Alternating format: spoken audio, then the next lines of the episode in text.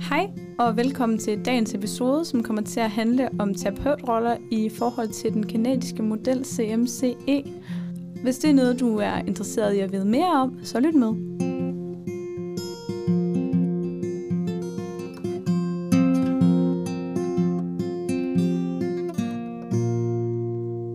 Oven på den jingle, så tænker jeg, at vi er fuldstændig klar til at høre om de muliggørende færdigheder. Yeah. Ja, tak. Wow, sikkert engagement herinde. wow. Wow. Wow. Altså, kunne det Wow. Og så er vi klar. Men nu. Så det, der skal ske nu, det er, at vi snakker om de muliggørende færdigheder. Uhu. Yay. Woo. Ja. Øh, og de bliver også kaldt for muliggørende nøglefærdigheder. De tager afsæt i den kanadiske model for klientcentreret muliggørelse. For kortet kalder vi denne model for CMCE. Ja, og det er fordi, at den på engelsk hedder The Canadian Model of Client-Centered Enablement. Du kigger ja, sådan. tak. Sagde jeg det forkert? Nej, nej, det lød... Very Altså, good. Altså, hvis Altså, der er nogen, der er god til engelsk, så er det fandme dig. Nu, ja, jamen, bandede jeg igen. Ja. Skal jeg lige finde af? The Canadian Model of Centered Enablement. Du glemte client. Oh shit. The Canadian Model of Client-Centered Enablement. Client-centered. Client-Centered Enablement. Det er faktisk vildt svært at sige. Det Enablement. godt. The Canadian Model of. Client-Centered Enablement. Laura, ved du hvad, du er den sødeste nogensinde. Rigtig danglish. Det. I forhold til øh, den her CMCE-model, der er fokus på, at vi som terapeuter, vi har et sprog og en fælles kernekompetence, som er muliggørelse af betydningsfulde aktiviteter, som I jo har lyttet til i et tidligere afsnit. yes. Uhu, eller episode. Ja. Så uanset om man arbejder somatisk eller psykisk, er formålet nemlig netop det her med at, muliggøre betydningsfuld aktivitet. Og hvis folk ikke ved, hvad somatisk er. Altså sådan fysisk funktionsnedsættelse, tænker ja. jeg. Så Meget psykisk... typisk sygehus og sådan noget. ikke? Ja, ja, altså, men der er også psykiatrisk afdeling på sygehus. Ja, ja, minus den. Ja, okay, så for eksempel ortopædkirurgisk afdeling. Yes. Eller håndterapi. Yes. Eller rygmavsskade. Yes. Eller sådan noget. Ja. Somatisk betyder lemlig især vedrørende lemlige symptomer på sygdom i modsætning til psykiske. Okay, Google. Ja. Ordnet.dk Fedt. Det tog mig lang tid at regne ud, hvad somatisk var. Så det tænkte jeg bare. Ej, det er faktisk helt... Det er Der var nok god en lytter, der sad derude og ikke vidste, hvad det var. Og så tænkte de bare, fuck, fuck, fuck. Jeg havde ellers lige forstået alt indtil nu. Den her fælles kernekompetence og det fælles sprog, vi så har, det lægger op til, at vi kan resonere om muliggørelse, som er med til at sikre, at vi kan kigge kritisk på vores egen gøren og væren som ergoterapeuter, hvilket giver os mulighed for selvreflektion, indsigt og forståelse af netop det. Og det gør os også opmærksom på formålet med ergoterapi og hvad det egentlig har tilbydet. De muliggørende færdigheder og CMC, de er opbygget ud fra fundamentet for muliggørelse, som sker gennem klientcentrering og selvfølgelig betydningsfulde aktiviteter. Ja. Ja. Hurtigt spørgsmål. Ja, Er der ikke en model for CMC? Altså sådan, der er rent faktisk der lavet... er illustreret, ja. ja. altså sådan, hvor Moho er bare en, en liste, altså sådan en begrebsliste. Ja, det er det nemlig. Hvor CMC, det er rent faktisk altså sådan en tegning. Det, det er nemlig en tegning, hvor man kigger på ineffektiv og effektiv og. Ja. en usynlig og, jeg kan ikke huske den sidste, Ja. minimal eller sådan noget muliggørelse og sådan noget. Ja, der er et eller andet der. Ja. ja, men jeg har valgt ikke at gå så meget i dybden med Nej, selve illustrationen, ja. fordi det er lidt svært at vise jer. Ja, det er jo bare for at sige, at sådan, hvis man har lidt svært ved måske Moho, som er bare en liste af ord, så kan CMC måske være lidt mere overskueligt. Ja. Ja. Fordi der ligesom er en, hvad skal man sige? Illustration. Et, et, ja, af ordene. Ja, Ja, hvor man netop også kigger på, altså sådan, der, jeg tror, der var sådan fire eller fem sider beskrevet, hvordan man skal forstå selve Ja. modellen, sådan Ja. illustrationen. Men for at vi kan forstå fundamentet for ergoterapeutisk muliggørelse, så starter vi lige med at kigge på de seks grundsten i forhold til den kanadiske model. de er mega seje. Wow. Faktisk. Altså, det er jo faktisk, det er jo ikke bare grundsten, det er jo kampesten. Kampesten. Ja, det man kan fandme ikke rokke på dem. Nej? Den første grundsten, det er valg, risiko og ansvar. Og det Mhm. handler om den etiske forpligtelse, som vi har som terapeuter i forbindelse med valg af ergoterapeutisk muliggør- muliggørelse. Altså hvilke valg vi tager i forløbet, og på hvilken baggrund det bliver taget. Og så er der det her med, at, man får, at alt det, man foretager sig, om så det er at tage ud og handle eller lave ergoterapeutisk muliggørelse, så er der risiko. Mm-hmm. Altså, i forhold til det, så kigger vi også her i den første grundsten på, hvor ansvaret ligger i forhold til de her risici. Mm. Så er den hos terapeuten eller patienten, og alt i alt, så handler første grundsten om bevidstheden på sin egen rolle og samspillet i forbindelse med det her valg, risiko og ansvar i hele forløbet. Mm. Den anden grundsten er, som vi jo alle jo ved, øh, afgørende. Det er nemlig klientdeltagelse. Yes. Ja, og modellen hedder også client-centered, så Mm. øh, jeg tænker, det næsten siger sig selv. Det, Det handler om at involvere og engagere klienten i alle steps af muliggørelsen, og så have en forståelse af den enkelte person, ja, og sikre samarbejde og til dels autonomi, mm. eller også bare sikre autonomi i deres eget forløb. Jeg springer hastigt videre til den tredje grundsten, og det er visioner om muligheder. Wow. Og det handler meget om det her med at have håb for fremtiden, og for at blive i stand til at udøve betydningsfuld aktivitet på ny efter en funktionsnedsættelse. Og man kan også se det på den måde, at den tredje grundsten arbejder meget med at finde mod og motivation mod den fjerde grundsten, som netop er forandring. Mm. Ja, og med forandring så menes det nemlig, at man er klar til, at der skal ske noget nyt. Altså man er klar til at udføre en aktivitet på ny, eller er i en overgangsproces til det. Og her er det vores arbejde som ergoterapeuter øh, meget at have fokus på at imødekomme klienten og støtte dem i den her forandring. Mm. Og som I nok kan fornemme, så er der meget, der gentager sig. Altså Ja. sådan i forhold til præmisser og baggrund for, hvad man, hvad man gør i forhold til terapeutiske strategier og de muliggørende færdigheder. Ja. Men der er alligevel lige små forskelle, så vi tager dem lige alligevel. Mm. Den femte grundsten her, det er retfærdighed. Og den er mega svær at definere, fordi det handler også om forskellighed og rimelighed, og den er ret fluffy. Men så vidt jeg har forstået, så handler det grundlæggende om, at vi bør reflektere over, hvad der er retfærdigt i forbindelse med at muliggøre aktivitet, og om det er ens for alle. Spoiler? Det er det ikke. Mm. Det er ikke ens for alle. Men ja, det har meget at gøre med at behandle alle mennesker ordentligt og med respekt, uanset problematik, udseende, dygtighed, social samfundsstatus og afhængighed af hjælp i hverdagen. Altså, Mm. jeg kunne blive ved. Men hvor vi heller ikke går ind og fortæller og sætter rammer for, hvad der er rigtigt og forkert. Desuden så kigger vi ikke nødvendigvis her på, at det er konsekvent af funktionsnedsættelsen, som der er roden til alle aktivitetsproblemer, men det er meget bredere, og det måske er omgivelsen eller aktiviteten, som der bør ændres på, eller kompenseres for, ikke mennesket. Det er meget i forhold til retfærdigheden, og at der generelt også er meget fokus på de sociale og kulturelle normer og uskrevne regler i samfundet, og hvordan man i samfundets øjne er forkert eller ikke passer ind, hvis man afviger den mindste smule, andre, altså er anderledes end flertallet. Og er det retfærdigt, og hvilke konsekvenser har det så for deres aktivitetsudførsel? Mm. Altså det er meget sådan fluffy, den her, synes mm. jeg nemlig. En ting, jeg også tænkte, der var sådan interessant ved det punkt, var også det her med, der stod på en sådan selv til, ja, hjælp til selvhjælp. Mm. Er det egentlig retfærdigt? Ja. Altså, Er det ikke meningen, at man skal have et samfund, hvor vi hjælper hinanden? Eller er det meningen, at vi skal have et samfund, hvor alle kun skal kunne selv? Jamen det er nemlig det. Det er altså, sådan, men det er samfundet et vil være anderledes spørgsmål, ikke? bygget op, hvis alle sidder i kørestol. Ja. Altså det er nemlig det her med, at flertallet for eksempel går på to ben. Ja. Altså, Ja. hvor, altså, jeg ved godt, altså, det er meget sådan abstrakt, men er det fair, at det er så sværere for de personer, der er i kørestol, at komme rundt i samfundet? Mm. Mm. Altså, hvorfor har vi ikke bare indrettet det efter alle funktionsnedsættelser, og hvad er retfærdighed ind i det?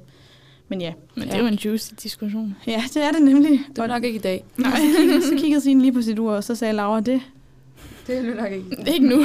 ikke nu. ikke nu. Men øh, den her med retfærdigheden, den kan jeg lige tykke lidt på. Mens jeg går videre til den sidste grundsten, som er magtdeling. Og magtdeling, det er jo essentielt for et godt samarbejde, og for at arbejde klientcentreret. Og magtdelingen handler om gensidig respekt og anerkendelse i relationen mellem klient og terapeut. Og det er netop i forhold til det her med magtdeling, så er det vigtigt at finde en balance mellem at være styrende og give plads i samarbejdet. Og helt grundlæggende så er en profession per definition en person wow, med ekspertviden, privilegier og færdigheder, som klienten ikke har, Mm. hvilket helt automatisk er med til at altså, lave en uligevægtig magtfordeling fra start. Mm. Men lige her er det netop ekstremt vigtigt med klientcentrering, for at vi kan udligne den her ulighed. Også bare en smule, og så netop forsøge at have den her ligeværdige samarbejdsproces. Mm. Og så lægger grundstenen også op til her, at vi generelt har en opmærksomhed på vores egen rolle øh, som professionsudøvere. Øh, udøvere. Ja, fordi jeg skulle lige til at Sige man kan jo ikke gøre noget ved det. Altså, der, var, Nej. der, altså, der vil jo være helt automatisk ja, være en magtfordeling, som vi ikke kan gøre noget ved. nej. Og dermed er det jo mere vigtigt bare at være opmærksom på den magt, man egentlig har over for personen, man sidder overfor. Ja, I stedet for at prøve at, og hvad skal man sige, prøve at være helt lige altså med hinanden, Mhm. mm. og sådan, fordi det kommer aldrig til at, at fungere sådan, men så længe man er opmærksom på det. Ja.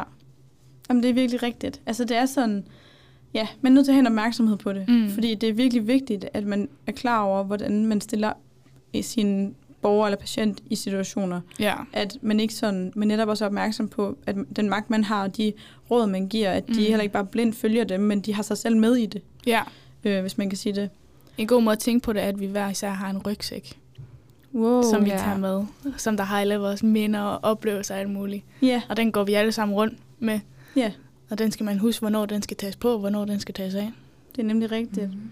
Men det er en god, jeg synes, det er en virkelig god sådan, måde at visualisere det på. Mm, Ja, det tænker jeg Og også på. Jeg kan huske første semester, synes jeg, det var sådan lidt øh, en rygsæk, du ved godt. Men det er faktisk noget, sådan, ja, to år senere, jeg stadigvæk tænker over. Altså Ja. sådan, nogle gange, når der, vi har noget undervisning, så tænker jeg, ah, det er min rygsæk. Ja, Nå, nu skal min rygsæk af, ej, nu skal den på. Ja, Du ved ja. godt, det er sådan en smart måde at minde sig selv om, hvornår man skal have sig selv med i noget, og hvornår man skal tage, altså sådan, hvad skal man sige, Ja, også i forhold til det personlige og professionelle. Ja, Og præcis. det private og prof- og professionelle, og Og også husk, at- grænserne er. hvad skal man Ja, sige, at borgeren ikke kan tage den af. Ja, De har den på hele tiden. det er netop det. Ja. Jeg har faktisk altid tænkt rygsækken som at være det faglige. Nå, ja. Det kan det også være. Ja. Altså, det er også Det er det, jo jeg bare, mener. hvad der giver mening for en at bruge den Ja, til. ja. Ja, det er lige præcis det, og hvad man så trækker frem fra rygsækken. Mm. ja. Men nu går vi altså videre til de 10 muliggørende nøglefærdigheder. Nu sagde jeg det hele, så har jeg sagt det en gang. øh, og jeg kalder dem nok bare muliggørende færdigheder. De er, som jeg nævnte tidligere, en del af modellen CMCE, Mm. som var Client, The Canadian Model of Client-Centered Enablement. Yes. Ja, og den bygger jo på fundamentet og definitionerne af muliggørelse, som også lige er det, vi har gennemgået her. Når man anvender de muliggørende færdigheder, er der nogle principper, som er gennemgående. For det første så overlapper færdighederne hinanden i et dynamisk samspil. Ligesom Moho. Ligesom Moho, Ja. så man kan godt have eksempler på de enkelte hver især, som vi havde, men, men for at have effektiv muliggørelse, så samarbejdet reagerer de på hinanden. Mm. Og så er det det her med, at færdighederne, de bliver med tiden sådan personligt gjorte, så hver terapeut anvender dem i en specifik kontekst, som er unik. Mm. Så man får ligesom sit eget sæt af terapeutiske Ja.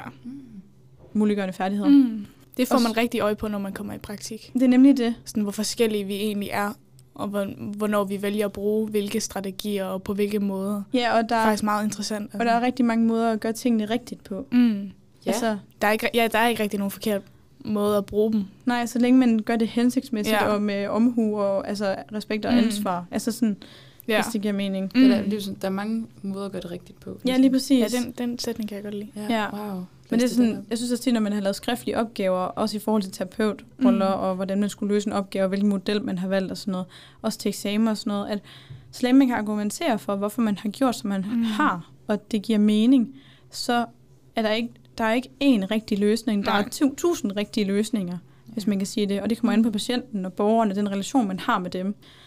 Ja, det var lidt sidespring, men Mm. Men en interessant. en interessant, et interessant spændende sidespring. ja. Et andet princip, det er, at det godt kan være problematisk med de her muliggørende færdigheder, fordi at de kan blive usynlige Mm. og blive overset af andre professioner, Ja. hvis ikke vi er bevidste og tydelige i brugen af dem. Og det er bare virkelig vigtigt, altså, at vi er det, fordi at de her færdigheder, de styres også af videnskab og evidens. Og så for at fremme bevidstheden af brugen af dem, er det netop, er det netop vigtigt, at vi bliver undervist i det på uddannelsen her. Mm.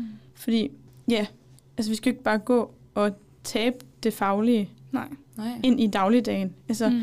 Det skal Det er blive tydeligt. Det, det er Ja. ja. evidensbaseret. Det er meningen, at, at vi skal gøre det bevidst. Mm. At vi ikke bare siger, ej, det er jeg ked af, fordi at man prøver på at få nogen til at sige stille, eller fordi, Ja. eller fordi man... ja, man har fordi- den der ag- agenda, som vi snakkede om. Ja, også Altså det der med, at man gør ikke bare noget, fordi det virker naturligt, men Ja. fordi man bevidst anvender det. Mm. Og på den måde er det måske også lidt strategisk, og igen tangerende til noget manipulation, men mm. det er Mm. stadig ikke hensigten. Nej. Det er netop at muliggøre ja. aktivitet. Så har vi vist styr på det. Så nu går jeg videre til selve færdighederne. De 10 nøglefærdigheder kalder vi dem jo også. Mm. Den første her, det er at coache, og det har vi jo hørt før. Men øh, med kanadiske øjne, så, øh, så ser vi det her med at coache, som om at vi ergoterapeuter, vi opmuntrer til aktivitetsforandring gennem at have fokus på klientens ressourcer. Og det indebærer også, at vejledere instruerer blandt andet. Og så handler coaching også om det her samarbejde med patienten, hvor det er, at vi identificerer udfordringer og udarbejder mål. På den måde er hensigten med at coache, at man sådan forsøger at muliggøre aktivitetsforandring på længere sigt, men netop også at vejlede og lade det være op til den- det enkelte individ at sådan følge de her mål. Mm-hmm. Så går jeg videre til den næste, som er designe og eller bygge. Den her færdighed, den rammer et bredt spektrum i ergoterapien, fordi at færdigheden den henvender sig både til den enkelte terapeut, som det arbejder på en rehabiliteringsenhed måske, hvor terapeuten måske laver ortoser til sine øh, patienter, altså skinner, hvis det var, man ikke vidste, hvad en ortose var. Men det at designe, det strækker sig op, også op i de højere lag i forbindelse med udvikling af hjælpemidler og tilgængelighed og anvendelighed på et samfundsmæssigt plan. Så det, og det er jo heller ikke kun fysisk, men også psykisk, psykisk, at man kan designe som terapeut, da man i forbindelse med for eksempel psykiske, øh, altså hvis man arbejder på en psykiatrisk afdeling eller psykiatrisk afsnit, så kan man være med til at have indflydelse på at designe kulturen og de strukturelle omgivelser for den her patientgruppe for eksempel. Mm. Så ja, og jeg tænker bare, at jeg går videre til at engagere, som er den næste færdighed. Den er selvfølgelig ret essentiel i ergoterapien, fordi her handler det nemlig om for os terapeuter at engagere klienten i deltagelse i aktivitet, hvilket på mange områder er vores mål, som vi har været inde på i afsnittet om meningsfuld aktivitet. Og da aktivitetsdeltagelse i meningsfuld aktivitet er med til at fremme sundhed, så er det her jo et godt skridt på vejen med at engagere dem, når vi starter med forhåbentlig at øge deres aktivitetsengagement. Hey. Ja, ja. Det var, det var en helt ny sammensætning ord, var. Den næste færdighed er at forfægte eller advokere. Og det handler om at stille sig nysgerrig på samfundets indretning i forbindelse med, hvorvidt det er retfærdigt, at for eksempel, altså nu har jeg et eksempel her, med et barn i en kørestol, som er nødsaget til at blive kørt i skole, fordi skolebussen ikke har mulighed for at have dem med. Og her gør ergoterapeuter nemlig det her med at forsvare og ja, advokere for, hvorfor det ikke bør være sådan. Mm. Ja, jeg har Mhm. lidt et spørgsmål. Um, fordi dem fra Moho, Mm. så terapeutroller, terapeutstrategier, Det er strategier. dem, de, jeg føler, at alle de strategier sådan ligesom henviser sig til, hvad skal man sige, på samarbejdet mellem ergoterapeut og en enkelt borger, Ja. eller en enkelt patient. Ja. Hvor jeg synes, de her fra øh, den kanadiske model Mm. refererer sig også til sådan på samfundsniveau. Ja. Altså sådan, også den der Mm. med at designe og bygge, Ja. at det, det kan også godt du på samfundsniveau, altså sådan, hvordan den danske, det danske, hvad skal man sige, det danske samfund er bygget op på, altså sådan Mhm. fysisk. Ja, Altså sådan med bu- bussystemer og sådan noget, og ja. ja det, også godt der, det der med hvad hedder det, tilgængelighed og anvendelighed, Ja, ja, også i præcis. samfundet. Ja. Men det er også det, der jeg sad og kiggede på det her, der kom jeg også sådan frem til, at den kanadiske model hele tiden, hver gang, at de fortæller om, og det er jo selvfølgelig i Menneskelig Aktivitet 2, øh, hvis der er nogen, der er i tvivl, det er en god bog, der, øh, der snakker de nemlig om hver færdighed, både i forhold til individniveau, men også i forhold til, altså, altså både mikro, meso og makroniveau. Ja. Så både sådan enkelt individ, lokalsamfundet og samfundet i sin helhed. Ja. Og så forholder det sig også lidt mere i forhold til for eksempel TMO faktisk, mm-hmm. hvis Mhm. det er, det er Mhm. The Transactional Model of Occupation, hvor man kigger på de forskellige omgivelser, som en person færdes i. Mm. Ja, der, der er mange gode eksempler i bogen også. Men jeg synes også, det giver god mening, at de her muliggørende strategier ikke kun er relevante for en enkelt borger, Ja. altså samspillet der, men Mm. også sådan på samfundsniveau. Også at man sådan kan løfte vores kompetencer som ergoterapeuter mm. ind i en større kontekst, hvis man Ja, kan sige det. ja. Det er det, Men- det sådan viser, at ergoterapien så også er relevant for hele samfundsniveau. Ja, lige Mm. præcis. Og der er så meget, vi kan byde ind med. Ja. Men hvis jeg skal gå tilbage til øh, ja, undskyld. eksemplet med barnet, så vil jeg, altså så nogen, de vil jo nok bare mene, at det er dejligt, at det her barn, det kan blive kørt i skole. Altså det er jo ren luksus, altså ikke at skulle med skolebussen.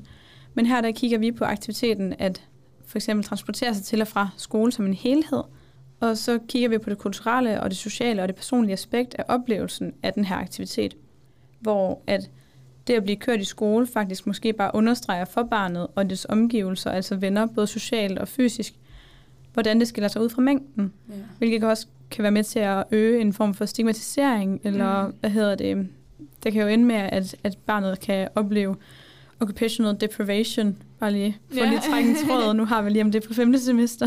Mm. Ja, Ja. der føler sig udstillet på en eller anden måde. Lige at, at de er præcis. det sorte får i klassen, der skal køres i skole, og hvorfor skal det barn det, og du godt, de andre børn peger og tænker, hmm, hvad Ja. sker der der? Ja, Altså- lige præcis. Men også det her med, at det kræver også mere forældrene, altså sådan mm. ressourcemæssigt, at de Ja. skal være stærke, fordi at de skal også både have tid og mulighed for at transportere sit eget barn frem og tilbage, og barnet bliver også frataget netop det her sociale samvær, som der kan være forbundet med en bustur. Mm. Og så forholder vi ergoterapeuter os jo også, som jeg lidt var inde på, at vi forholder os mere politisk og kan være med til også at lave forslag til, hvordan at det kan og også altså, bør være anderledes. På den måde advokerer vi for lige vilkår og ret til deltagelse i aktivitet for alle. Mm. Så for eksempel i den situation, hvor øh, det her barn det sidder i kørestol, ikke? og så mm. man bliver kørt i skole om morgenen, Ja. så kan man både advokere for fægte for på børnenes eller sådan, det er ikke fair for at få barnet, mm. retfærdigheden der, men også for forældrene, at det kræver meget af dem.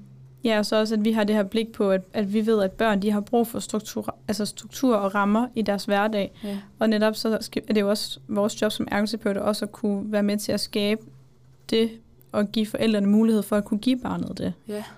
Hvis, altså sådan Mm. lidt det samme, du siger. Ja. Så kan I lige tænke lidt over den derude. Men øh, ja, den næste færdighed, det er at koordinere. Uh. Det handler om, hvordan vi samordner mennesker med et formål, nemlig at muliggøre aktivitet. Woohoo! Woohoo! Vi vil, øh, ja, det vil vi bare lige nævne, Ja, hvor en overraskelse. hvis, øh, hvis I nu havde glemt, hvad formålet med de her færdigheder var. Her handler det selvfølgelig også om at have klienten i fokus, og vi bruger færdigheden meget på tværfaglig vis, og i forbindelse med pårørende samarbejde. Og det kan også være internt i en personalegruppe på en arbejdsplads, hvor man tager den koordinerende rygsæk på, som vi også snakkede om tidligere, og virkelig sætter sig ind i, hvilke ressourcer vi sådan kan trække frem hos andre, og dermed få det bedste udbytte sådan Mm. i en øh, gruppeplanlægning. Eller, Ja. Ja. Okay. ja, det er ikke sådan også meget sådan tværprofessionelt. jo, det er det Sådan, nemlig. hvordan man koordinerer sammen med andre professionelle sådan sygeplejersker og fysioterapeuter osv., for at sikre os, at, at borgeren føler også en sammenhæng i deres øh, altså tilbud, deres behandling. Ja, Ja. Jeg ved ikke, om det var det, du lige sagde, bare med andre ord. det gør ikke noget. Det er Nej. godt nok bare at få, få forklaret det på forskellige måder. Mm. Det ved jeg ikke, om der er så meget mere, vi vil sige om det. Altså udover, at det jo handler også om, altså nu sagde jeg, at det handler om at få det bedste udbytte, men det handler selvfølgelig også om med klienten i fokus. Så hvis det er, at altså, man skal samordne folk omkring en klient, at man netop får koordineret ordentligt, så det er, at det ikke er patienten selv, der skal stå med det. Mm. Det Nu giver god mening. Ja. Nu sagde jeg både klient og patient i sammensætning, men jeg kan simpelthen ikke finde rundt i det. Borger, klient, patient. Same, same. Menneske. Potato, potato. De er alle sammen mennesker. Ja. Et menneske. Ja. Den næste færdighed, det er at konsultere, hvor at vi udveksler synspunkter og rådfører os både med det monoprofessionelle og det tværprofessionelle personale og igen pårørende. Og her er vi åbne over for forskellige perspektiver og værdier og forslag, hvor vi så samler den information, vi får og finder nye løsninger og muligheder. Kan man Okay. sige, det er lidt ligesom at, at rådgive? Jo, det er det Moho. faktisk lidt. Ja. Men sådan ud fra, at man netop har forhørt sig rundt omkring, altså man konsulterer okay. nogen, Mm. får en information, bearbejder den, og netop er i stand til så at rådgive eller rådføre. Mm. Så man rådfører ah. sig selv, og kan- er i stand til at rådgive bagefter måske, ud fra den Interessant. konsultation. Så det hænger også meget sammen. Ja, Okay. ja, det giver god mening. faktisk. Ja, jeg har nævnt det et par gange, og I har gættet helt rigtigt. Den næste færdighed, det er nemlig at samarbejde. Det er en meget vigtig færdighed at fremhæve, fordi det er så nemt at sige, at man skal samarbejde, øh, når man for eksempel koordinerer og konsulterer, som vi lige har snakket om. Men hvad vil det egentlig sige? Altså, en samarbejdende terapeut arbejder jo netop med klienter, i stedet for at gøre tingene for eller med dem. Så for at have et godt samarbejde, er det vigtigt med god kommunikation, tillid og respekt ind i relationen. Lidt ligesom vi snakkede om i forhold til at være anerkendende i starten med de terapeutiske strategier. Ja. Så det der med at have et godt samarbejde, det kræver faktisk en terapeutisk strategi, Ja, Mm. som ja er, de hænger sammen. Og, Ja. ja. så de flyder lidt ind over Man hinanden. kan ikke gøre den ene uden at helt automatisk gøre den anden. Nej, lige Ja. præcis. Og så det kræver også, at terapeuten er lyttende og netop anerkendende og mm. opmuntrende. Og det er jo ikke bare sådan lige. Og det kræver faktisk en del kompetencer at have den indsigt og forståelse for sin egen ageren i forhold til patienter og professionelt samarbejde. Eller Ja, det kræver, at man er, er meget opmærksom. Ja, Ja, på ikke alt for stresset. Ja. Ja. ja. ja, vi skal heller ikke stress. Sådan, hvis man Det er for, travlt på en afdeling, så er det de her ting, der ryger. Ja, lige det er præcis. jo det. Og så er det netop det ikke godt samarbejde. Det er derfor, at jeg synes, det er meget vigtigt at fremhæve, fordi at, så kan man godt sige, så samarbejder vi. Mm. Men hvordan gør vi det? Og Ja. det er alle egentlig lyttet til. Er det et godt samarbejde? Er der nogen, der føler sig jeg ved ikke, det underkudet, det hedder, når man ikke bliver lyttet til. Det var lige det eneste ord, jeg kunne finde inde i mit Ja. ordforråd, inde i hovedet. Ja. Ej, Ikke det lyttet til. ikke. ikke lyttet til. Ja, Det det også- bruger vi. Det kan faktisk også god mening i forhold til noget, som vi næsten lige har haft om her. Det er sådan det der med, at patienten øh, ikke længere som i gamle dage, var man lidt mere sådan, patienten, det er vores ansvar at sørge for, at du får det bedre, og du, har, du er mere passiv. Mm. Hvor patienterne i dag er lidt mere Mm. oplyste, lidt mere involverede, vil Ja. gerne se som ligeværdige, og vil gerne samarbejde. Så derfor så er det vigtigt i dag, at man kan samarbejde. Lige præcis, og gør, bruger deres ressourcer ind i samarbejdet. Ja. At de netop ikke som førhen, men måske har frataget dem rigtig meget autonomi, fordi man er bare blevet kastet Ja. ind på sygehuset, og så har der Mm. mm. været en bioanalytiker, der skulle stikke dig i armen, og en sygeplejerske, der skulle hjælpe dig med noget medicin, og Ja. en fys, der skulle have det op at stå, og alt muligt. Man ikke forstået sammenhæng i det. Mm. Så det er jo netop også igen, altså at samarbejde, det er også at koordinere og konsultere Ja. og rådføre Ja. og være anerkendende og engagere. Mm. Så det var faktisk lige næsten alt, jeg Ja. snakkede om indtil videre. Den næste her, det er at specialisere. Og det synes jeg, det er lidt cool. Mm. Øhm, og helt konkret, så vil det sige, at vi terapeuter, vi har en specialiseret viden, som vi anvender i konkrete og bestemte situationer. Eksempelvis så gør vi brug af aktivitetsanalyse, stort set hele tiden. Mm. Altså når man først man har lært en aktivitetsanalyse, så er det næsten svært at lade være med at lave det, når man møder nogen, eller, eller sådan, møder noget eller nogen, et menneske med udfordringer. Ellers bare, nu har jeg mange nevøer og niæser, og hvis der er noget, der er svært for min niæse, så inde i mit hoved, så har jeg allerede lavet en aktivitetsanalyse af, hvordan at jeg kan gøre det måske nemmere for hende, eller mere tilgængeligt, eller hvordan vi Ja. kan ændre på det, for at, at det er en bedre oplevelse, hun får med det. Ja. Øhm, og det er jo meget sådan specialiseret ergoterapi, fordi mm. at det er grundlæggende ergoterapi at lave aktivitetsanalyse. Vi må ikke glemme det, Ja. selvom at det er noget, man gør sådan øh, automatisk. Mm. Og så er det også virkelig vigtigt sådan, nogle gange, det var lige shout-out til aktivitetsanalyse, nogle gange er det også vigtigt at sætte sig ned og rent faktisk lave den. Ja. Fordi man kan godt bare komme til at have en referenceramme ind i hovedet, så man kommer til at antage noget. Så det er derfor, det er et mega godt redskab at have, især når Mm. man så både kan det ind i hovedet, men også netop kan skrive det ned. Og specialisere, det handler også både om vores terapeutiske referenceramme og resonering, og hvordan det er forskelligt, og hvornår vi gør brug af de forskellige specialiserede teknikker, vi har. Det giver Ja. god mening. Så kan vi vist heller ikke helt mere ud af den, var. Nu nævnte jeg jo lige aktivitetsanalysen, og det leder mig jo så videre til den næste muliggørende færdighed, som er at tilpasse, fordi det ville jo være lidt sværere at tilpasse, hvis ikke vi havde vores aktivitetsanalyse. Mm. Apropos. Gennem den her aktivitetsanalyse, så kan vi udtænke gradueringer og tilpasninger og skræddersy meningsfuld aktivitet for den klient, som det drejer sig om i den specifikke og unikke kontekst, som klienten befinder sig i. Mm.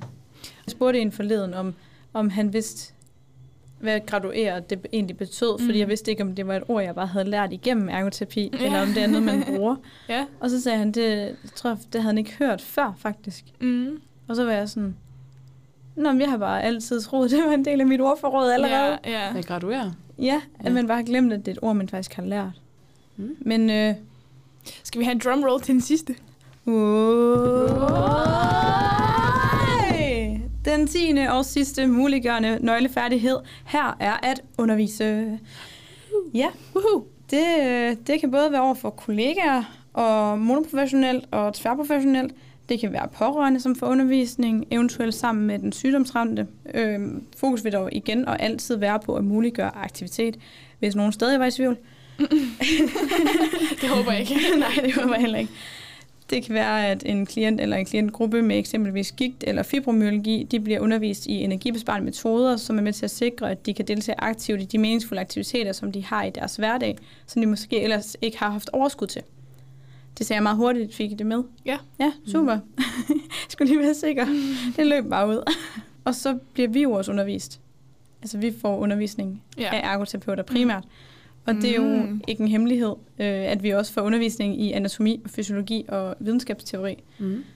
Men fælles for de fag og vores uddannelse er jo også, at vi netop skal blive kvalificeret til at kunne forstå, vurdere og undervise måske også i, hvordan vi agerer mest hensigtsmæssigt i forhold til at fremme deltagelse i meningsfulde aktiviteter. Mm. Så det er sådan en rød tråd, hvor den starter, når man ligesom starter på studiet faktisk, den her Ja, færdighed. ja. Og så følger den bare en hele vejen, Mm. sådan Ja. underbevidst. Det er interessant. Det er sådan et forløb, ja. Og så vil jeg høre, om I har nogle kommentarer til det her med Nej. at undervise? Nej, nej, nej. Ja. Jeg, jeg synes, at nu har vi jo snakket lidt om dem inden for Moho, og dem øh, igennem Lidt. CMC lidt meget. Og jeg synes nok, for, for mig det mest spændende er det der med, som jeg også nævnte før, hvordan Moho er samspillet mellem, hvad skal man sige, terapeuten og borgeren, eller patienten, eller klienten. Hvor at mm. CMC er sådan det hele, det er samspillet mellem terapeuten og andre professionelle, ja. og samfundet og borgeren og, og klienten eller patienten ja. øh, som jeg synes er et virkelig spændende perspektiv at se på. Altså sådan, det tror jeg, jeg lidt havde glemt. Det tror jeg faktisk også, jeg havde. Ja. Men når man kigger på Moho-teorien, når vi gennemgår den på et tidspunkt, måske Mm. i en anden episode, uh. så handler det jo også meget om de første par kapitler i bogen, netop det her med, at vi har styr på den person, vi sidder overfor, deres opfattelse af aktivitet, deres vilje, interesser, mm. udøvelseskapacitet. Mm. Altså alle de her parametre. Og jeg synes faktisk også, jeg kan huske, vi havde om samfundsperspektivet i forbindelse med Moho, netop med det her mikro, meso og makroperspektiv. Jeg kan i hvert fald huske sådan en, en paraply, sådan der foldede sig sådan ud. ja. Øhm, men ja, jeg har heller ikke tænkt over det på den måde. At, altså, det er Nej. meget mere sådan bredt i forhold til den kanadiske model. Men den kanadiske model, den har jo også sådan en... Altså, den har jo også en... Jeg ved ikke, om det er en begrebsmodel. Netop CMOPE. Men øh, hvis ikke I har andre spørgsmål, det var meget interessant. Øh, eller kommentarer, så øh, tænker jeg, at vi skal videre til lidt diskussion. Woohoo! Men inden det, så får jeg lige en lille jingle igen. Fordi det tror jeg godt, I kunne trænge til. Yes.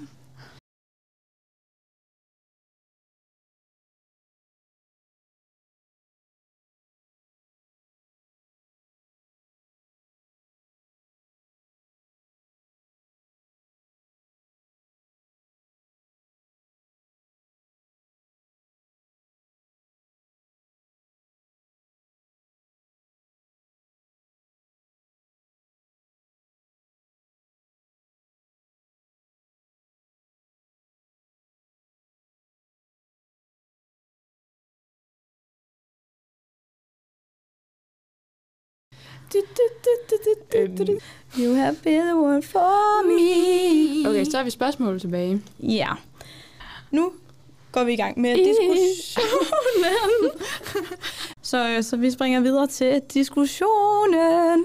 Ja. Og, øhm, Det lød som en reklame-jingle.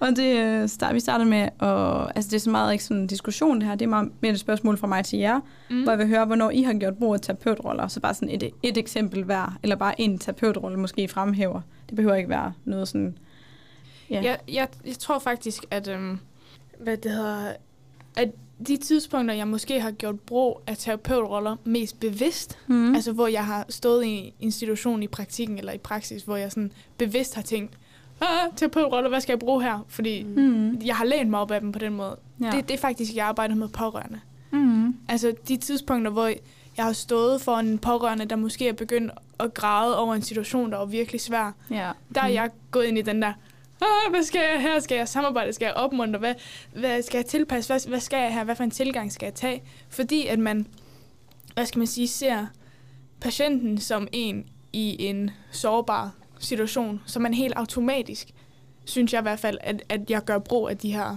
øh, strategier. Ja, så har man Det sådan et sæt af strategier, man Ja, sådan præcis. henvender sig lidt til. Ja, og sådan, Mm. mm. man ved meget om patienten, fordi man har mødt dem et par gange, og man har læst om det i deres journal. Man ved ligesom, okay, det her det er deres ressourcer, det her det er deres svagheder og sådan noget. Ja. Men så møder man en pårørende, som man ved intet om. Man ved knap nok deres navn. Og så står de og tuder, og man går lidt i panik, og der kan jeg huske, eller ikke panik, men man, man har sådan lidt en virkelig split sekund, hvor man tænker, hvad skal jeg gøre her? Man. Ja. ja, fordi du kender ikke til den pårørendes Nej, ressourcer, eller altså, du har ikke noget belæg i det, du vil Nej, sige til dem i præcis. forhold til at være anerkendende eller opmuntrende måske. Præcis, og jeg kan huske, der valgte jeg nemlig at være anerkendende og opmuntrende, mm-hmm. og så Mhm. fysisk støtte. Fordi Ja. ja. det var sådan Mm. det, jeg tænkte, okay, det er det, hun har behov for lige nu. Ja. Og så var jeg sådan, det kan jeg godt forstå. det var godt. Sådan, øh, det, Ja. er min, det er mit eksempel. Det forstår jeg godt. Det, det er sådan lidt kritisk at skal forholde sig til, hvad hedder det, pårørende, mm. og det er Mm. også ret sårbart. Men jeg synes også, det er en vigtig pointe, at man også godt kan bruge dem her i forhold til pårørende. Ja, enig. Altså, at man bruger de her muliggørende færdigheder til at muliggøre en aktivitet. Mm. Øhm, men man kan også godt bruge dem i samarbejde med pårørende. Altså, at det er en virkelig god, også, jeg ser det sådan lidt som sådan en kompetenceliste, man har. Mm. Altså Ja. det her, det er nogle kompetencer, man lærer, og man kan bruge dem i forskellige sammenhæng. Øhm, ikke kun til at muliggøre aktivitet. Mm. Enig. Ja. Tak. Laura, har du også et eksempel, hvor du kan bruge en strategi Ja, eller en muliggørende færdighed? begge, begge dele. Jeg Ja. blander den meget sammen. Ja, det skal bare have lov til. øhm, men det er måske ikke sådan et konkret eksempel. Sorry, hvis det er det, du spurgte efter. Men, Ja, helt ærligt. men det er fordi, jeg så sådan, kom i tanke om, hvad for nogle har jeg sådan brugt der i min praktik. Og der tror jeg også, ligesom du siger, Signe, har jeg brugt ret meget. Jeg har været i socialpsykiatrien, forresten. Socialpsykiatrien. Ja. Og der er brugt meget sådan bevidst om, tror jeg, sådan noget med anerkende, som du siger. Mm. Anerkende og samarbejde. Altså bare altså altid anerkende deres synspunkt lige meget, hvor de sådan på en måde er, og hvad mm. de tænker. Det Ja. synes jeg bare, man kommer langt med. Og så også opmuntre, altså i forhold til også at altid have, hvis man skal noget sammen, så bare vise et godt eksempel på, det er fedt det her. Altså komme ind med noget, med noget fed energi og være opmuntrende på en måde. Mm. Og så lige den sidste, det var også, øh, hvad, var- hvad var det nu? Pausemusik. Mhm. Sådan en elevatormusik. Jeg tror faktisk, ja, jeg tror faktisk ikke, at øh, jeg kunne, eller, så, så var der ikke flere end det. Øhm, så har jeg et andet spørgsmål til jer. Og øh, det er, hvordan vurderer man, hvilke terapeutroller, der er passende for en bestemt situation? Ja. Total stillhed. Ja. Ja. Øhm, jeg tror, for mig er det ikke sådan en bevidst proces, jeg går igennem, når jeg vælger. Og det tror jeg, det er for de færreste, fordi hold da fast med, det vil kræve meget. Det vil jo... Men det er også vigtigt at Ja, ja. være delvis bevidst ja, men præcis. det. Men hvis Ja. man sådan bevidst kunne sige, sådan sige til patienten, på det vent to sekunder, jeg skal lige gå igennem listen. Og så skal okay. jeg lige finde ud af, om jeg har lyst til at anerkende dig. Opmuntre. Hvad har du? Hmm, fysisk støtte? Nej, jeg har ikke lyst til at røre ved dig. Altså, Ja. Du kan skal igennem hele listen. Ja, ja. Det, det, Det gør man jo ikke. meget af det, jeg vurderer ud fra, er for det første sådan at bare mærke stemning fra Ja. patienten. Hvad har de behov for? Har de behov for at opmuntre? Har de behov for, at vi lægger en plan? Har de behov, altså sådan, hvad er deres behov egentlig? Mm. Og så også er jeg også lidt egoistisk, at jeg også godt kan lide at tænke, hvad har jeg det tilpas med? Fordi mm. at jeg har ikke lyst til at bruge en af de her terapeutiske strategier, som jeg synes er ubehagelig. Fordi ja. det vil patienten med det samme kunne mærke. Ja. Altså hvis jeg ligesom vurderer, at åh, det kan godt være, at den her patient har brug for noget fysisk støtte, men, men det har jeg, det synes jeg vil være ubehageligt. Ja. Du ved godt, af en eller anden årsag, der Ja. kan være mange grunde til det. Så vil jeg undgå den, fordi det kan godt være, at jeg synes, åh, de vil have gavn af det, men de vil måske også kunne mærke på mig, at jeg er utilpas, som gør dem endnu mere utilpas i situationen. Så det er også sådan, jeg prøver at finde den her mellemvej mellem, hvad kan jeg mærke, de har behov for sådan ud fra stemningen, og, og hvad vi mm. snakker om, og hvad der foregår, og hvad har jeg det selv tilpas med. at Sådan en mentalisering. Ja, Ja. ja, ja, det kan man godt sige. Altså, Men man kan også sige, hvor, altså, det kommer også an på, hvad dine kompetencer inden for mm. Den færdighed er, eller inden for den patientgruppe. Mm. Og jeg ved ikke, om du tænker sådan, når man for eksempel bliver kastet i praktik, eller man bliver ikke kastet, når man går i praktik, øhm, og så man kommer ud for, hvor man skal lave en ADL, og så måske der ikke er noget personale til at hjælpe en. mm. Hvad gør man så i sådan en situation, hvor det er, man er nødt til at pådrage sig rollen? Ja, ja, ja. Altså, ja. vil du altså, så bare gøre det, og så må man bagefter ligesom finde ud af med sig selv, okay, fordi altså, hvis der er nogen, der vil, altså sådan, ja, vi må heller ikke gribe folk, når der bliver faldet. Jeg ved ikke, jeg prøver nej, at sige. Nej, men jeg ved godt, men, men jeg tror, der er også en forskel på altså sådan, vores ansvarsområde, og så Mm. terapeutroller. Ja. altså sådan, men jeg tror også, det er fordi, i min praktik stod jeg med mange, det var på sygehus, så jeg stod med mange, der var i en krisesituation, Hmm. og der var i sorg over, at deres hverdag lige pludselig var ændret markant. Så jeg tror også, der er der sådan lidt flere strategier at vælge imellem. Ja. Man kan sådan lidt, der er nogle flere tilgange, Ja. man kan have i sådan en situation. Som jeg tror også betød, at jeg havde sådan mere mulighed for også at sikre, at det var noget, jeg selv synes var rart. Ja. Altså giver det mening. Det det lyder virkelig egoistisk. Og sådan. Nej, men det, jeg synes virkelig rigtigt. også, det er vigtigt at have sig selv med i det. Ja. Altså for, som du siger, så tror jeg også, at patienterne de kan mærke det på en, mm. hvis man selv er utilpas i en Mm. situation. Mm. Og så bliver det jo bare ikke en rar oplevelse for nogen. Nej. Det er jo også fordi, jeg tænker, at den oplevelse, den får man nok også, når man er færdig, men vi bliver jo stillet rigtig meget i sådan nogle situationer, Mm. når man er studerende og kommer ud i praktik og skal altså forholde sig til nye mennesker og nye måder at gøre tingene på og hele Ja. tiden. Så Jeg tænker også lidt på det som om, at altså, i stedet for, at man altså, står i situationer, ligesom du siger, Signe, skal til at vælge, hvad for en man. Mm. bruger, så ser jeg det også som, at de her strategier og terapeutroller, de lidt bare beskriver, hvad det er, vi gør. Ja. Selvfølgelig skal vi også være bevidste om det. Men, Men- Men vi burde også i forvejen, det- gennem, gennem den skole, vi har været igennem, og gennem at lære ergoterapi, så er det også mm. de her Mm. ting, vi gør Ja. automatisk. Eller fordi Men vi jeg er synes også- på den måde. som Lager også siger, at det er vigtigt at være bevidst Ja. omkring det, men måske ikke at være bevidst i dem i situationen, men Nej. måske være bevidst om dem bagefter. Altså ja. sådan at kunne bagefter reflektere over, at åh, Mm. jeg prøvede at opmuntre, måske skulle jeg have været anerkendende i stedet for. Ja.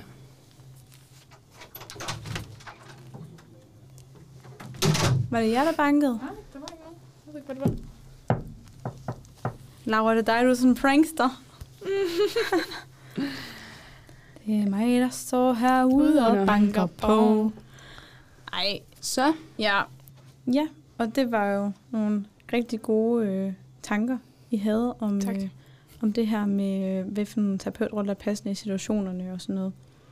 Og så, øh, så har jeg faktisk også nogle flere spørgsmål i forhold til det her med magthierarki og rollefordeling og, og bevidsthed omkring brugen af de her roller, mm. som vi også var lidt inde på før, og sådan generelt omgivelser, socialt, økonomisk, politisk, kulturelt og, og de fysiske selvfølgelig.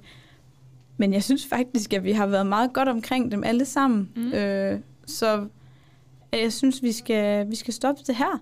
Ja, Og så, vi, ja, vi stopper nu. Godt. Nej, er vi sådan, øh, altså afrunder vi her og siger tak for i dag. Mm.